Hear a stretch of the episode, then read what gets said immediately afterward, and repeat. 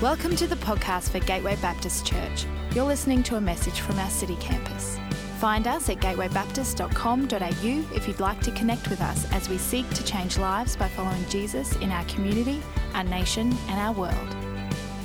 Hey, well, good evening, everyone.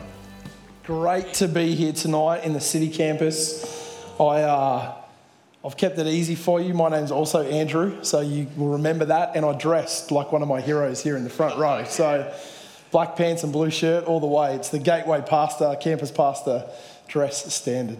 But I just love being here, worshipping. Uh, great to be led by Andrew and Hannah. Um, I love it when these guys lead. But thanks for letting me come and be with you. It didn't quite take me two hours. I don't want that story to extrapolate any further. I did get stuck in an accident and then convinced myself that my car wouldn't fit in any of the car parks in the city. So great aspirations to just ride in on a Lime scooter, but I couldn't find one. So here I am. Hey, you know where we're up to in this series because we're doing line by line through the Lord's Prayer. And so you'll see today we're, we're about two thirds of the way through because I want to talk about the line that we just prayed together, which is forgive us our debts as we forgive our debtors. And uh, it's, it's incredible concept, forgiveness. But as I've prepared this and as I've done my own journey in this, I recognize that forgiveness is a really significant thing to wrestle through and a really heavy thing in part to wrestle through because to come to terms with forgiveness, we've actually got to sit in the mess at times as well. And uh, I, I, know tonight for some of us this is going to be uh, painful and confronting. But Jesus talks about it because he knows on the other end of forgiveness is freedom.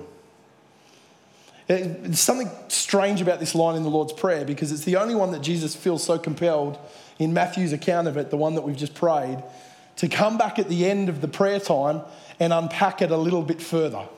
So, just as we pray, forgive us our debts as we forgive our debtors, Jesus, when he finishes praying in Matthew's gospel, says this For if you forgive other people when they sin against you, your heavenly Father will also forgive you.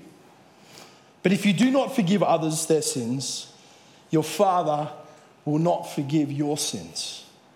I mean, that is heavy in every sense. That is very, very confronting words that Jesus speaks. It's strong language. I think what he wants to say, though, is this you can't uncouple the idea of forgiveness. You can't be a forgiven person that doesn't forgive. The two don't exist in separate universes, they have to come together. You, you need to be someone that lives forgiveness in the way that you receive it and the way that you give it. It's interesting in this translation, we use the words uh, forgive us our debts. Some of you might have grown up with uh, different renderings of the Lord's Prayer, maybe forgive us our trespasses. In Luke's Gospel, Luke 11, where the Lord's Prayer is repeated in a slightly different format, the wording is forgive us our sins. All of those come from the original Greek language, but the word used here most adequately uh, is translated as debts. But it's not because it's financial. Jesus is not talking about an economic transaction when we pray, forgive us our debts. But anytime we're sinned against, all of us have something robbed from us. So when we pray, forgive us our debts, we recognize that when we sin against God, we take something from Him. And when someone sins against us, they take something from us. Maybe you've experienced the pain of having your reputation robbed. Maybe you've experienced the pain of someone robbing you of joy and happiness because of something they've said or some way they've acted toward you. Maybe you've had your sense of safety and security taken from you. Maybe you've been robbed of opportunity. Maybe you've been robbed of friendship or family relationship. Maybe you've been robbed of a sense of self esteem because of the words or the actions of another. This list could go on. But when we pray, forgive us our debts, we recognize that something has been taken from us. And we understand this because often in our reaction to that which has been taken from us, what do we say? We say, we're going to make that person pay. We speak in like economic terms. We're going to make them pay because we recognize that something has been robbed from us. So when Jesus calls us to pray, forgive us our debts as we forgive our debtors, what is it to forgive? Let me talk about forgiveness for a little while. Let me try and define it for us tonight. Forgiveness is surrendering the right to get even. Let me say that again it's surrendering the right to get even. But before we surrender something, firstly, we need to claim it. You see, justice demands that a wrong carries a consequence. So, forgiveness is actually choosing to hold back on that which might be demanded by justice. And it's here that we can get caught up because saying that we've forgiven someone is often so much harder than living out the implication of forgiveness or surrendering the right to get even. Many of us can think of a friendship or, a family relationship, or maybe if you're here tonight and you're married, you can think of a time where there's been a conflict in that relationship. And someone's come to you and has said, Hey, you've, you've said this, you've done this, you've hurt me significantly. There's something in our minds that wants to suddenly call back every moment where we can actually justify ourselves by reminding our friend or our family member, or you know, I'm married, my spouse, of just how wrong she is. And when Chrissy says, Andrew, you've, you've done this, you've said this, you've upset me, you've hurt me, I'm like, would you remember in 1983? that day we would church after church and you did this. You've done exactly the same thing. And then she's like, well, let's fast forward to 1986. We weren't married back then, but you know, I'm going way back in the past just so you can understand my point. And we can, it's like we pull out our journal of hurt and we start toing and froing, see who can get kind of one up on the other person because we say that we've forgiven someone, but we like to hold record of everything that people have done against us just in case we need to pull it out on another day and use it in an argument or use it to get some kind of leverage against them. You know what? Forgiveness, when we surrender the right to get even, we choose not to use the past as leverage over the future. We choose to step into the future, giving someone a clean slate from the wrongs of the past. So, forgiveness is surrendering the right to get even. To surrender it, firstly, you've got to claim it. It's got to be something that you can own and something that you can take before you can surrender it. But in the language of Jesus, forgive us our debts, it's also a willingness to absorb the cost. You see, surrendering the right to get even is okay when the wound is small. But for many of us, the wounds that we carry aren't small wounds, are they? Let me give you an economic description. I head down the grill tonight. Andrew's there, and uh, he's forgotten his wallet again. And you know, he says, "Can you just spot me twenty bucks just so I can grab some dinner?" And, and I give him twenty bucks and pay for his dinner. And in my mind, I'm thinking, "Awesome, he's he owes me one." So next Sunday night, or next time I come back into the city, we head down to Grill'd again, and I'm in line behind Andrew. He hasn't forgotten his wallet this time, and he orders his burger and his chips and his drink, and he pays for it. And in my spirit, I'm thinking, fantastic, this is when I get to call back that which is owed to me. And I step up to the counter, feeling free. I order the deluxe version because I know that this is going to be great repayment, and he just wanders off. I'm left there paying for my own meal again.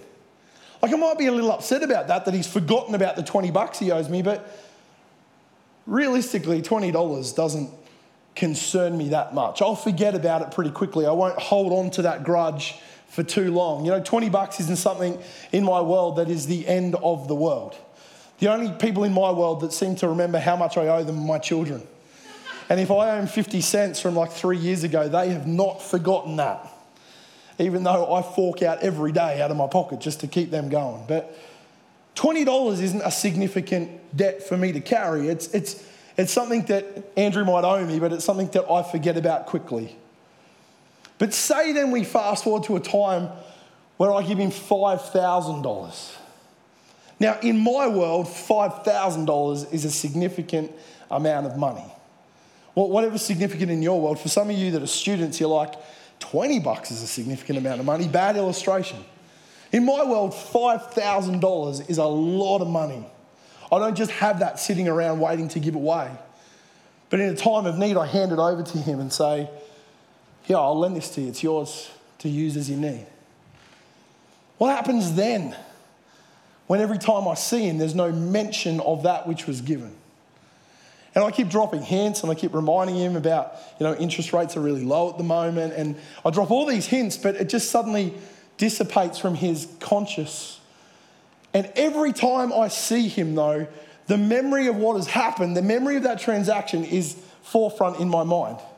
So when he lines up to Grill'd and goes, and orders the deluxe version of the burger. I'm in the background thinking to myself, you can't even afford to eat tonight, let alone upgrade. Because that money that you're spending there could be money well spent in repaying the debt that you owe me. You see, it's a lot of money that he owes. But for me to forgive that debt is a willingness that every time I see him, I'm going to absorb the cost of that which has been taken from me.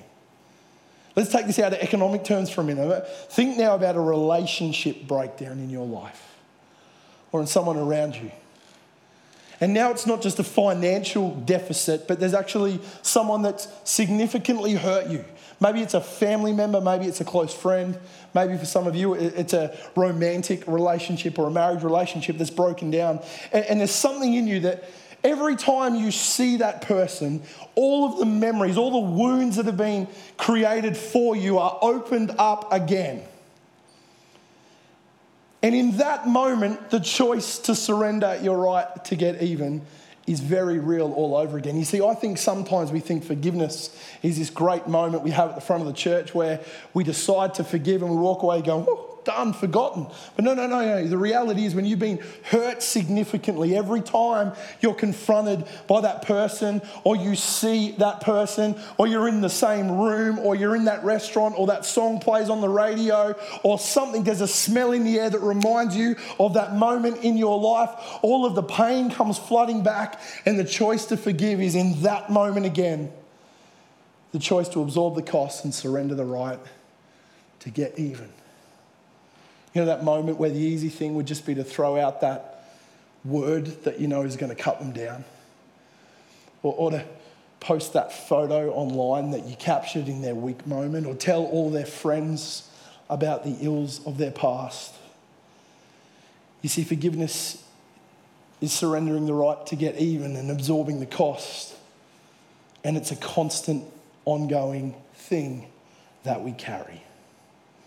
And it's why forgiveness is so hard because forgiveness comes at a cost. When you choose to forgive someone, it is going to cost you something. I'm going to talk a bit more about that in a moment.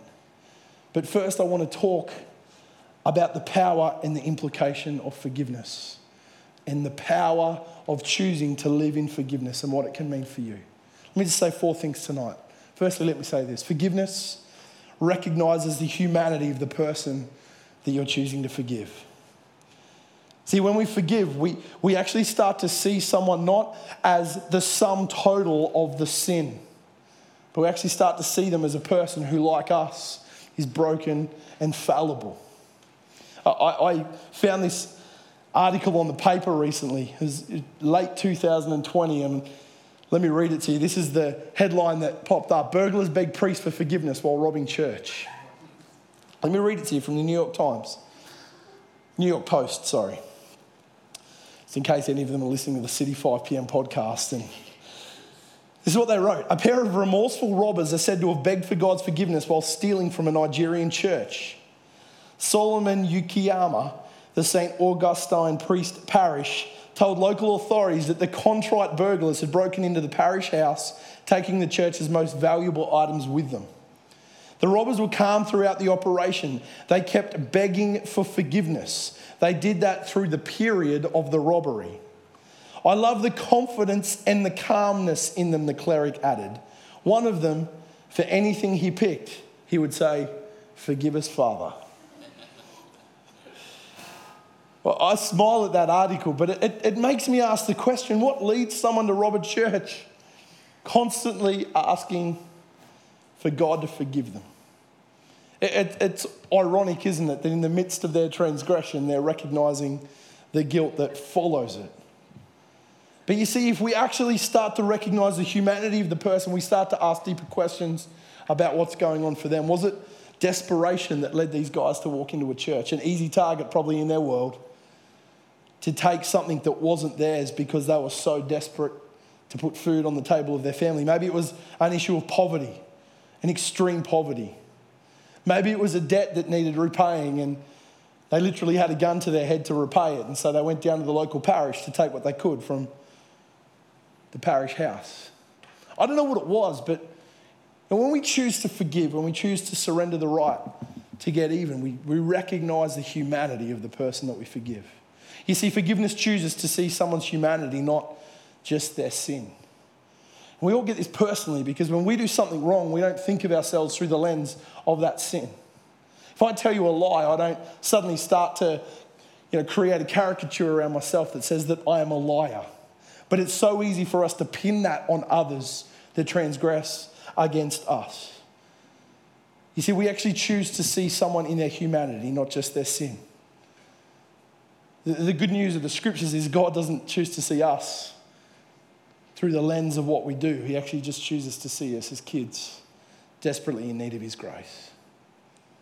So, forgiveness recognizes humanity of someone. Forgiveness, secondly, is a choice to stop the cycle of revenge. All of us have the capacity to be hurting hurters. What's a hurting hurter? It's someone that gets hurt, and so their response to the pain is to hurt someone else because there's something inside of our spirit sometimes that looks for that glimpse of joy that comes when we get to actually visit some of the pain that we've received on somebody else. What's the most natural reaction to someone slapping you across the face is to retaliate by visiting the same pain upon them. Maybe not all of you think like that, but I know for me, the most, you know, growing up with your friends and one of them just punch you. So, what's the first thing you want to do? You just want to visit some of the pain back on the person that's perpetrated that pain against you.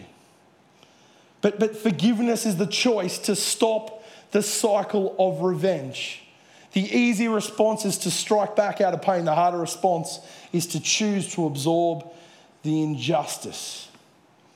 You see, the problem with, with the cycle of pain and revenge is that often we carry the pain of the wounds that have been inflicted upon us, but the person that's inflicted them is no longer to be found, no, no longer in our life. Sometimes we don't even know the person that inflicted the pain upon us in the first place, but in our attempt to find some relief, we find others to who we repay pain with pain. And sometimes we can actually become the very person that we hated in the first place. I've sat with people who lament the fact that they grew up with neglectful parents yet have gone on to be distant themselves from their own children. I've sat with marriages on the brink of breakdown because of the wrong that was caused in a previous relationship. We've all probably experienced workplaces where someone carries a, a deep bitterness and, and is caustic in their words and their behavior. And no one can work out why because nothing's ever happened. But when you dig into their past, you recognize that they've been hurt and they're just acting out of their pain. You see, people who refuse to forgive often allow the seed of unforgiveness to grow. And it manifests often as anger or bitterness or jealousy or rage or substance abuse or in some other way that we manifest the pain that's inside and seek a way to just let a little bit of it out. But when we forgive, we choose to put an end to the cycle of revenge. And the good news of that is my third point, and that is that forgiveness actually leads to freedom. Have you ever done something against a friend and, or a family member or someone close to you and, and received genuine forgiveness from them. You know, one of those moments where you act in a way that you're embarrassed about. One of those moments where you know you're actually not deserving of grace, actually, that you deserve the consequence of your words or your actions. That moment when you realize the depth of pain that you've caused.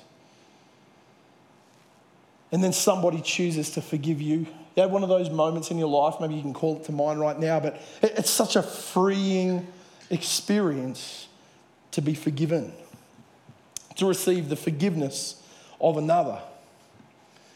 But forgiveness isn't always easy because sometimes the person we're called to forgive hasn't even acknowledged their wrong.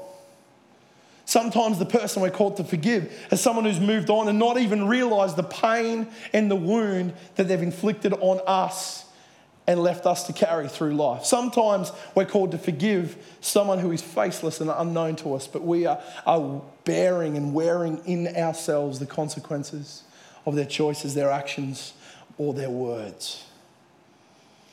If you don't know who the person is that you're called to forgive, does forgiveness even matter? I want to suggest that we'd be crazy to think about forgiveness as just about the freedom that it brings the one being forgiven. Lewis Smedes writes this To forgive is to set a prisoner free and discover that that prisoner was you. To forgive is to set a prisoner free and discover that that prisoner was you. Well, for some of us, the greatest step that we might need to take towards healing and wholeness in our own life is dealing with the unforgiveness that we carry.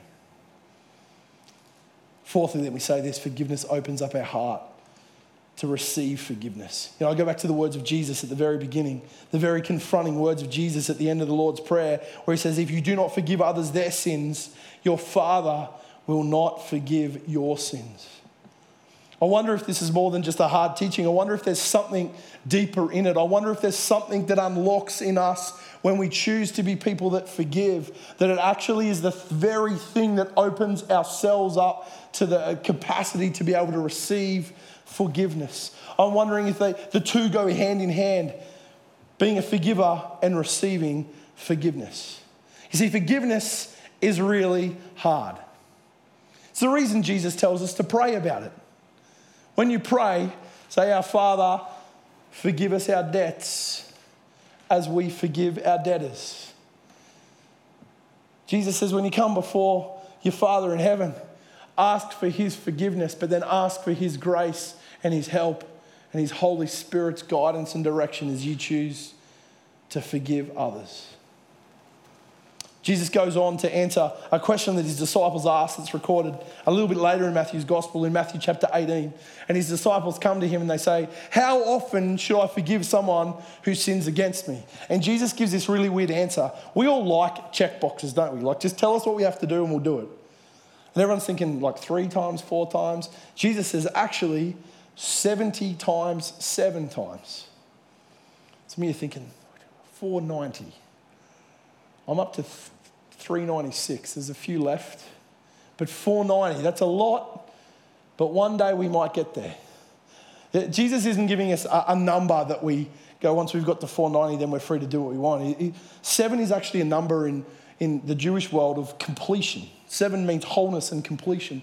So when Jesus says 70 times seven, essentially what he's saying is actually when you're called to forgive, you're called to forgive wholly, completely, and endlessly. He then goes on to tell a parable that in my Bible is titled The Unmerciful Servant.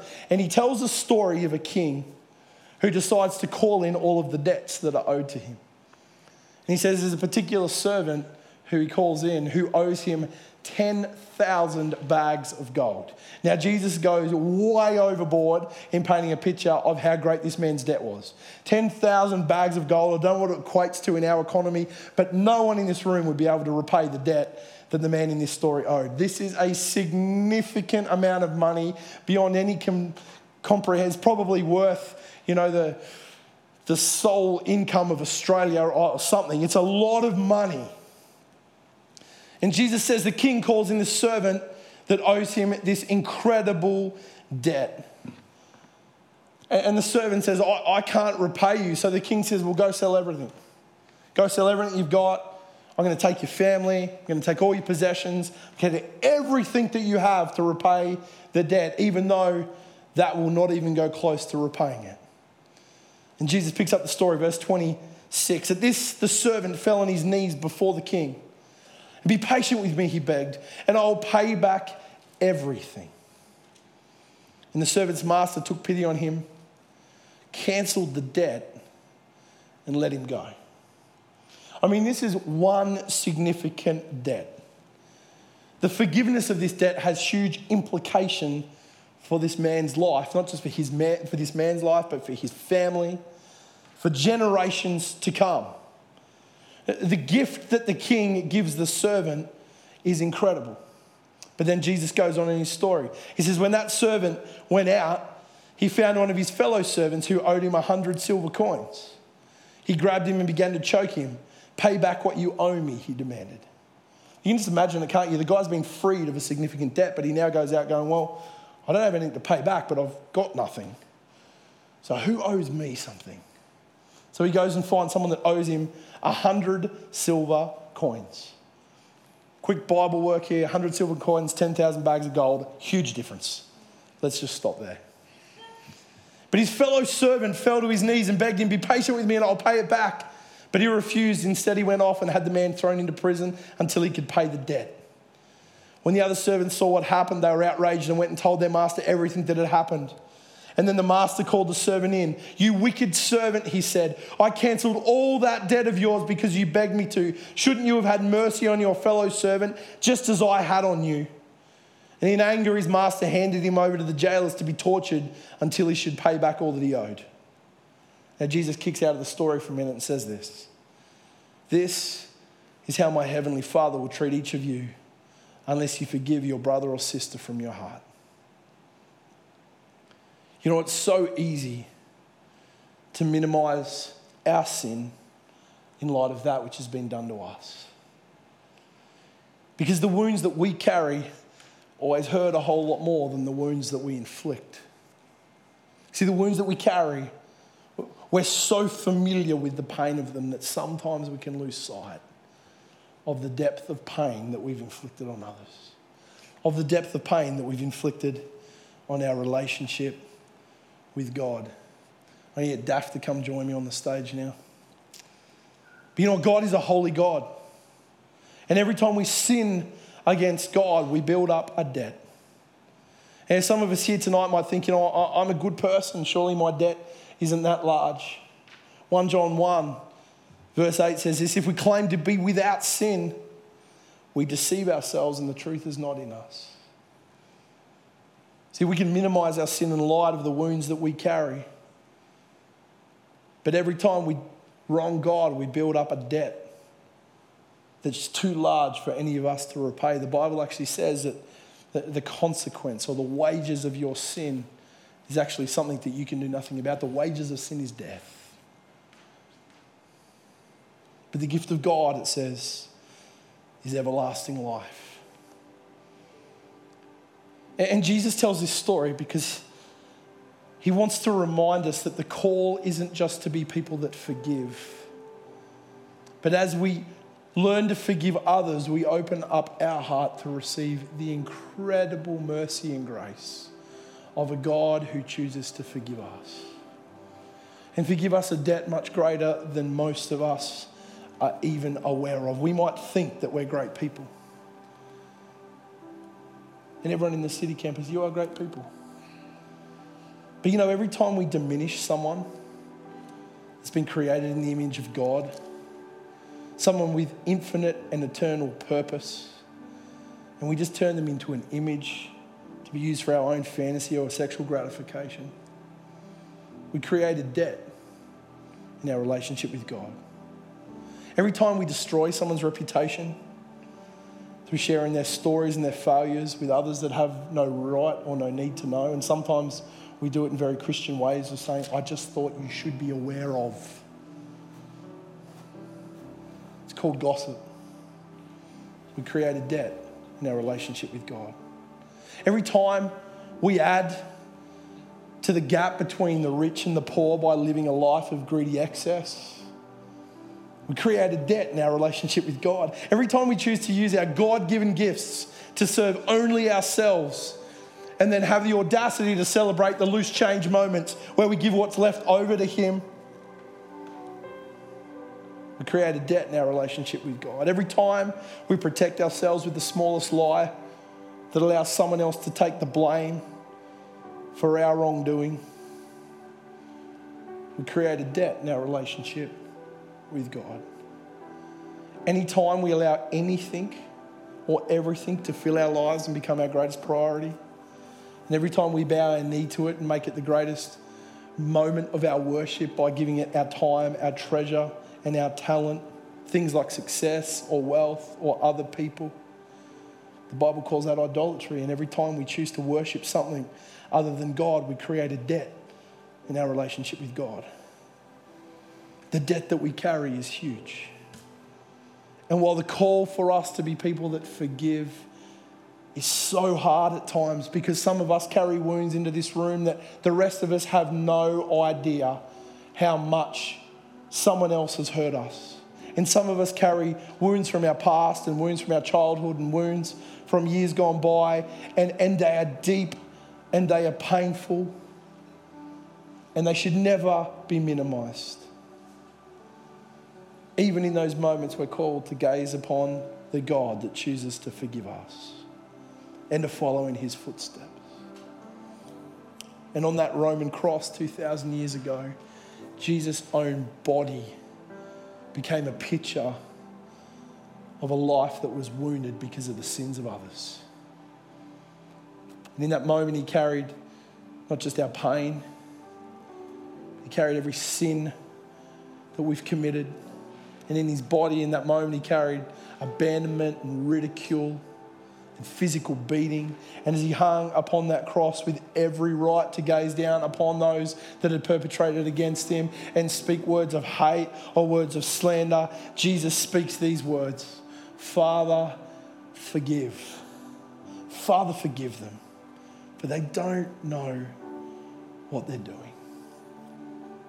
See, 1 John 1, verse 8 if we claim to be without sin, we deceive ourselves and the truth is not in us. Follows on by saying, But if we confess our sins, He is faithful and He is just, and He'll forgive us our sins and He'll purify us from all unrighteousness.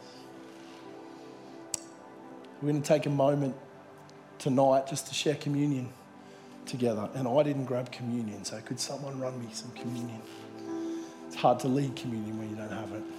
If you don't have communion, just wave at PJ right now and we'll make sure that you get some. Everyone, we can be patient with each other, can't we? You don't need to wave because no one has it.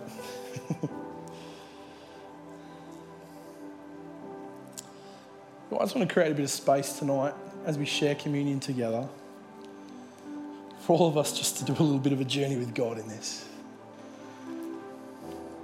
these elements that we share together are just a reminder of the incredible sacrifice of the Lord Jesus, who chose to give his life so that you could be forgiven. And as forgiven people, he calls us to be forgiving people. So tonight, as we share the bread and the juice, we're going to gaze upon the cross and be reminded of just how much God has given for us, how much His grace and His mercy has transformed us. But we're also going to take a moment just to come before God say, God, is there unforgiveness that I carry that today you want me to deal with? And Jesus, just as you told us to pray, I'm going to ask you to forgive my debts, forgive my sin. And I'm going to ask you for the grace and the help to forgive those that have wounded me, that have wronged me, that have devastated me. Jesus, I want to receive your freedom. I want to be free. Lord God, I want to thank you as we gaze upon the cross we're overwhelmed again by your grace that was poured out for us. Jesus, tonight as we share these elements, this bread that reminds us of your body that was broken, was beaten, your body that carried visibly the wounds of every injustice that humanity could visit upon you and this juice that reminds us of the blood that flowed out of those wounds, but the precious blood of Jesus that actually frees us and heals us and cleanses us. God, tonight we choose to confess all that that we've done, Lord, against you. We're sorry for the pain that we've inflicted upon you. We ask you for the, to forgive us. But Jesus, as we partake in this meal, would you help us to be people that forgive? We hope you've been blessed by this message. We are a growing family and we'd love to see you at one of our Sunday services because everyone who comes through our doors is welcome. You can find out more about our community and locations at gatewaybaptist.com.au.